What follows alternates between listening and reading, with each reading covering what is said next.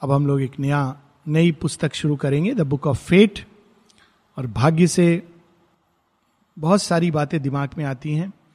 कुछ कहते हैं कि मनुष्य अपना भाग्य स्वयं बनाता है। कुछ कहते हैं कि भाग्य मनुष्य नहीं बनाता देवता उसकी रचना करते हैं। कुछ कहते हैं कि नहीं, भाग्य तो ऐसी चीज़ है जो विधाता ने तुमको लिख करके दे दिया है।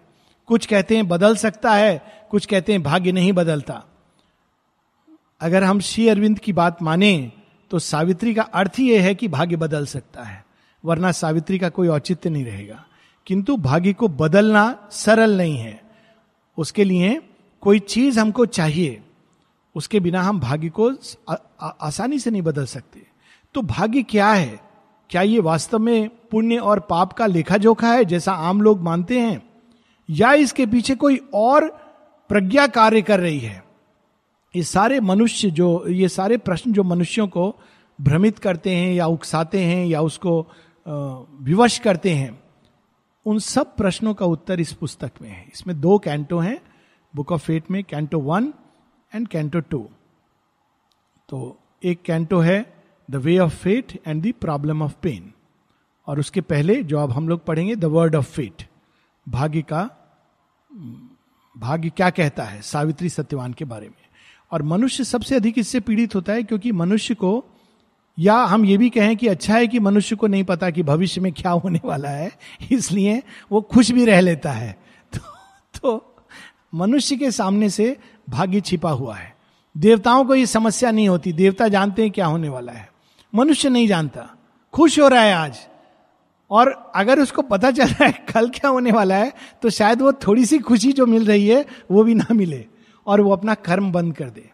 तो इसलिए एक भाग्य हमेशा यहाँ पर एक पर्दा डालकर मनुष्य की आँखों पर रख, रखता है। उसको उतना ही दिखाई देता है जो उसकी कल्पना में आ सकता है। किंतु कभी कभी भाग्य अपने द्वार खोलता है और मनुष्य को किसी ना किसी रूप में वो संकेत देता है कि क्या होने वाला है और ऐसा ही कुछ अब घटित होने वाला है। और canto one the word of fate ये प्रारंभ होती है नारद से। नारद भी एक अद्भुत भारतवर्ष की अध्यात्म की एक जीवंत, पाँच जो अमर लोग हैं, उनमें नारद एक हैं। तो इनकी तो बहुत सारी कहानियाँ हैं, लेकिन सच में Narad is a messenger between that world and this world. वो एक डिवाइन पोस्टमैन है। वहाँ का सत्य यहाँ लाकर देते हैं और यहाँ की पीड़ा जाकर वहाँ सुना देते हैं। और ऐसा करके वो वास्तव में काल की गति को द्रुत गति में फास्ट फॉरवर्ड कर देते हैं। और सबको, वो उनके हृदय में प्रेम है। असुर को भी अगर मारने का प्लान बना रहे हैं, इंद्र तो वो आकर बताएँगे, तुम तो यहाँ बहुत खुश हो रहे हो। मालूम है इंद्र क्या कर रहा है? तुमको मारने का प्लान बना रहा है। अच्छा आने दो, मैं देखता हूँ। ये भी कर देंगे। और जो बाकी उनको भी वो बताते हैं। तो नारद ये अमृत और मर्त लोग के बीच यात्रा करते हैं। और एक बार शेयरविंद से किसी ने पत्र लिखकर पूछा कि नारद क्या वास्तविक हैं? कहाँ रहते हैं? तो श्री अरविंद ने कहा, हाँ, वो वास्तव में एक सत्ता है और माता जी ने उनको एक बार ओवर माइंड प्लेन पर विचरण करते हुए देखा, मानो वही उनका उच्चतम स्थान है। और ये बिल्कुल सटीक बैठता है क्योंकि ओवर माइंड के परे अमृत तत्व की सत्ता है। ओवर माइंड के नीचे मन, प्राण और देह के जो लोक हैं वो मर्त लोक हैं। इनको मर्तलोक कहा जाता है मॉटल स्फियर तो नारद को माने वहाँ पर विचरण करते हुए देखा था। और एक जगह और माता जी कहती है कि Narad was a demigod Narad के अंदर चैत्य नहीं है, पर वो भक्त हैं भगवान के। और इसलिए उन, वो दोनों के बीच ट्रैवल करते रहते हैं। उनको ये आज़ादी मिली थी एक्चुअली श्राप मिला था।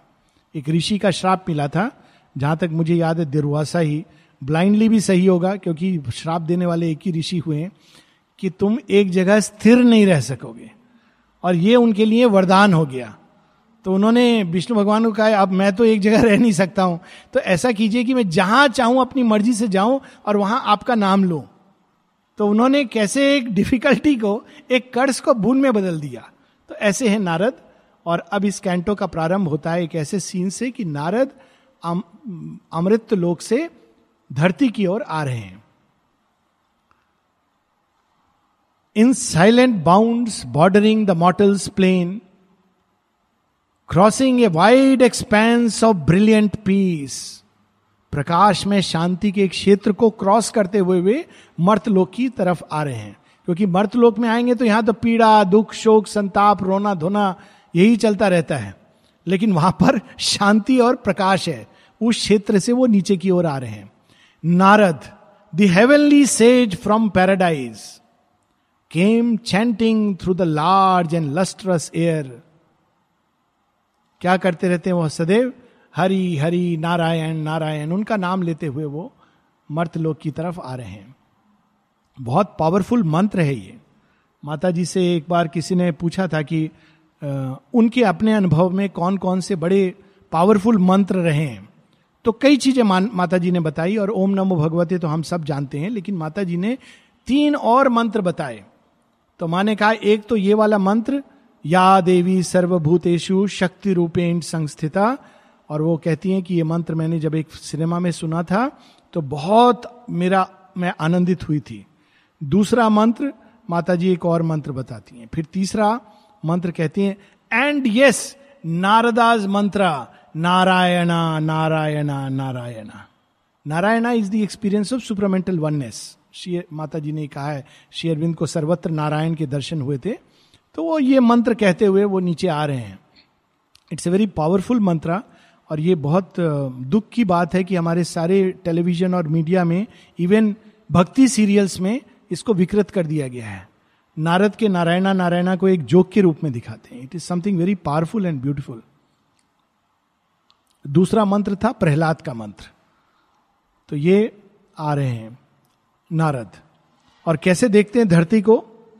Came chanting through the large and lustrous air attracted by the golden summer earth that lay beneath him like a glowing bowl tilted upon a table of the gods गर्मी की ऋतु है, क्योंकि वो कहाँ जा रहे हैं अशुपति के पैलेस में?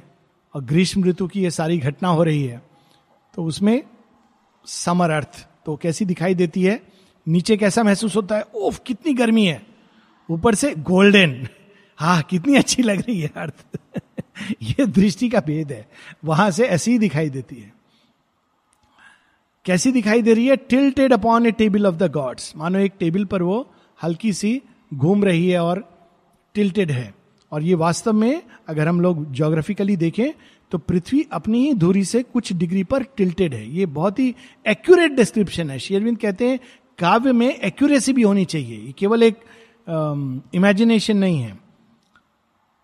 Turning as if move drawn by an unseen hand भगवान स्पिन कर रहे हैं बॉल को। अनसीन हैंड और वो घूम रही है, चक्कर काट रही है। To catch the and blaze of a small sun क्योंकि वो जिस लोक से आ रहे हैं, वहाँ तो अनेकों सूर्य, कोटि सूर्य जलते हैं। तो यहाँ का सूर्य उनको लग रहा है छोटा सा सूर्य।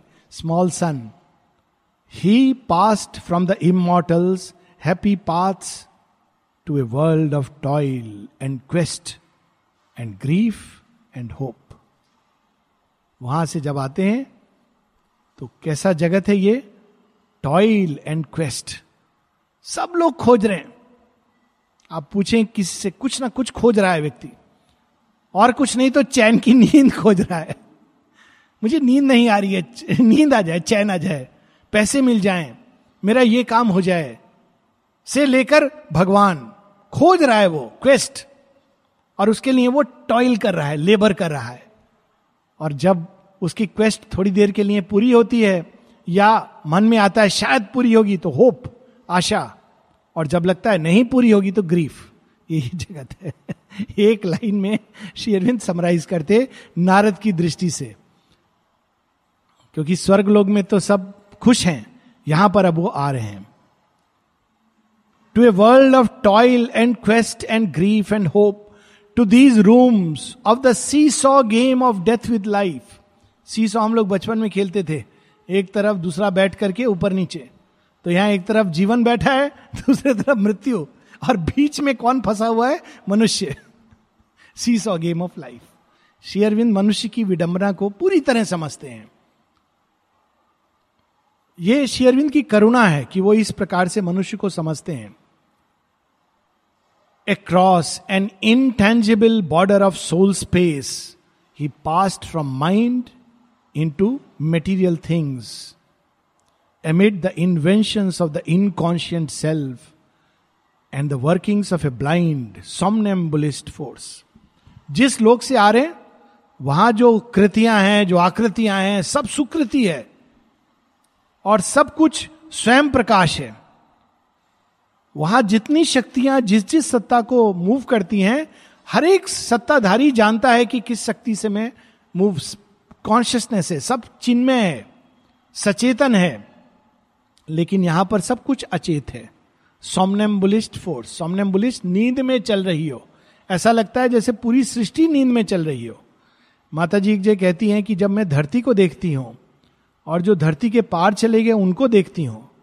तो मैंने कई बार देखा है कि कई ऐसे हैं जो पार चले गए लेकिन अधिक जीवित हैं और कई हैं पृथ्वी पर जो धरती पर हैं, सांस ले रहे हैं, किंतु मृत हैं। माता जी कहती world of death and world of the living और नीचे आते हैं तो देखते हैं below him circling burn the myriad suns सूर्य तो धरती पर है, और भी कई ग्रह नक्षत्र हैं, वो तो आ रहे हैं एकदम ऊपर से। अनेकों अनेकों सूर्य देख रहे हैं, अब उनको लोकेट करना है। धरती जिसको उन्होंने देखा है दूर से golden bowl below him circling burn the myriad suns he bore the ripples of the etheric sea Ksheer Sagar etheric sea जो पहला पहली स्फूर्णा है, पहली वेव है, पहली तरंग है। उस चिर शांति में that is the etheric sea पहली तरंग, नाद, और उससे वो नीचे उतरते आ रहे हैं। A primal air broad the first joy of touch पूरी वो सृष्टि स्पेस फिर एयर प्रिंसिपल वायु, जल इत्यादि होते हुए वो जड़ तत्व तक आएँगे। A secret spirit drew its mighty breath contracting and expanding this huge world in its formidable circuit through the void.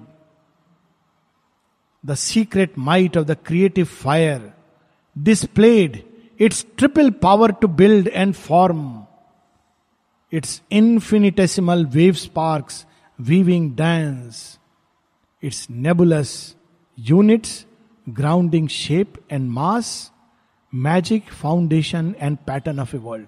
पूरा वो क्वांटम जगत देखते हुए आ रहे ये ऋषियों को दिखाई देता है। पूरा वहाँ से वो आ रहे हैं तो देख रहे हैं ये संसार कैसे बनाए क्योंकि वो उन तत्वों से होते हुए आ रहे हैं।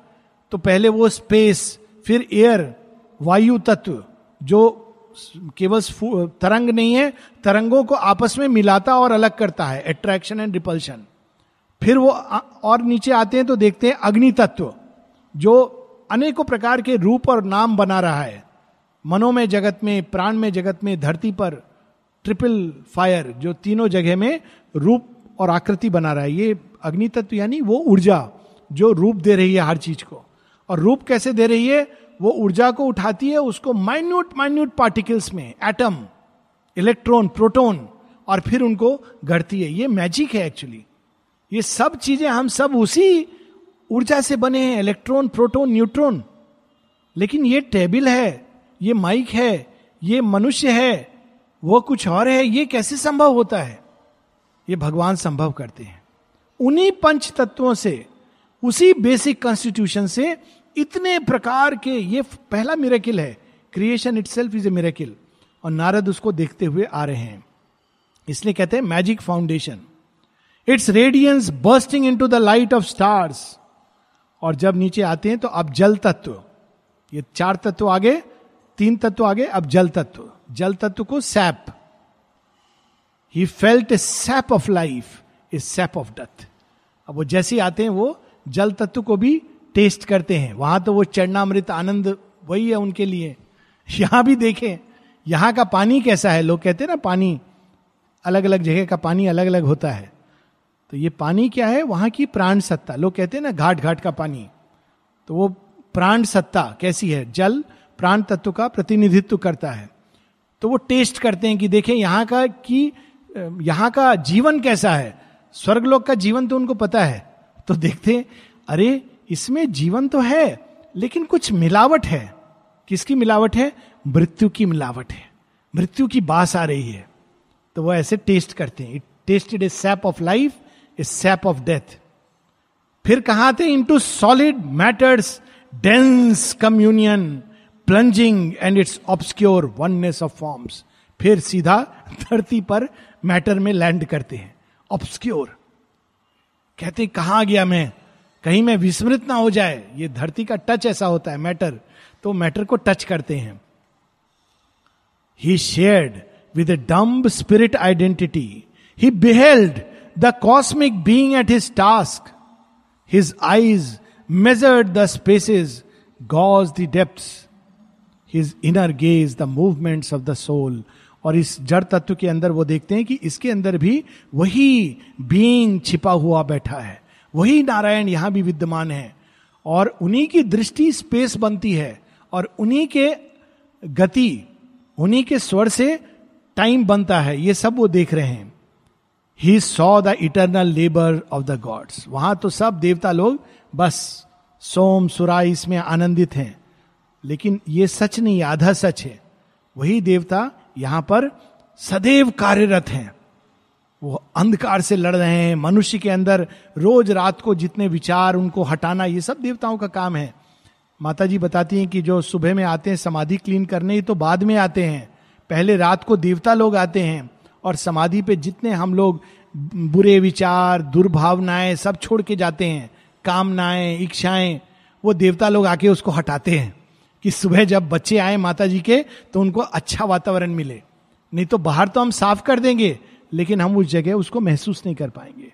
तो वो महसूस करते हैं देवताओं के लेबर को labour of the gods and looked upon the life of beast and men और मनुष्य और पशुओं के जीवन को उन्होंने देखा। और जब देखते हैं तो उनका मूड बदल जाता है, क्योंकि ये धरती का टच ही ऐसा है। और वो हम लोग नेक्स्ट वीक पढ़ेंगे।